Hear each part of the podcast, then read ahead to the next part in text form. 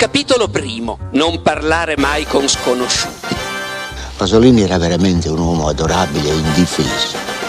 Come scrive, eh, di solito rispondevo eh, da sinistra a destra. It di Stephen King è il mio libro del cuore. Volevo dirle, ma d'inverno, quelle anatre, dove diavolo finiscono? Ciao a tutti da Andrea Nanni, il libraio di Bologna. Oggi vorrei parlarvi di uno scrittore che in realtà farebbe l'oste, ma visto che raccontare storie gli riesce particolarmente bene, si sdoppia nelle due attività. Mm, ricordo che sono passati circa dieci anni da quando mi, mi capitò tra le mani la primissima edizione del suo esordio, che come omaggio a Luca Carboni si, cambi- si chiamava Intanto Dustin Hoffman non fatti un film, pubblicato da Pendragon erano racconti ambientati nella Bologna degli anni Ottanta.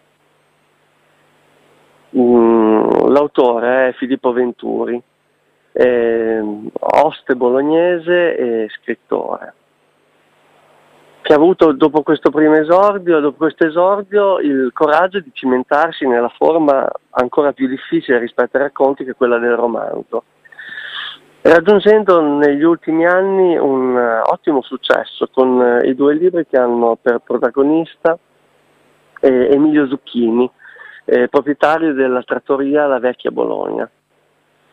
Sono romanzi che rispetto agli esordi, ai primi libri, perché poi nel frattempo aveva scritto altri romanzi, mostrano una maturità e una tecnica narrativa invidiabili e Emilio Zucchini ritengo che sia uno dei personaggi più azzeccati del giallo italiano recente, è dotato di un'ironia molto petroniana, ha il merito di essere credibile grazie al mestiere dell'autore.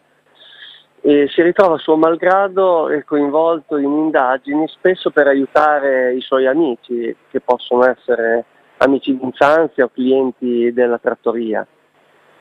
Il, uno dei campi dove è più efficace la scrittura di Venturi è descrivere eh, i propri clienti delle trattorie, con i loro tic, eh, le loro richieste impossibili.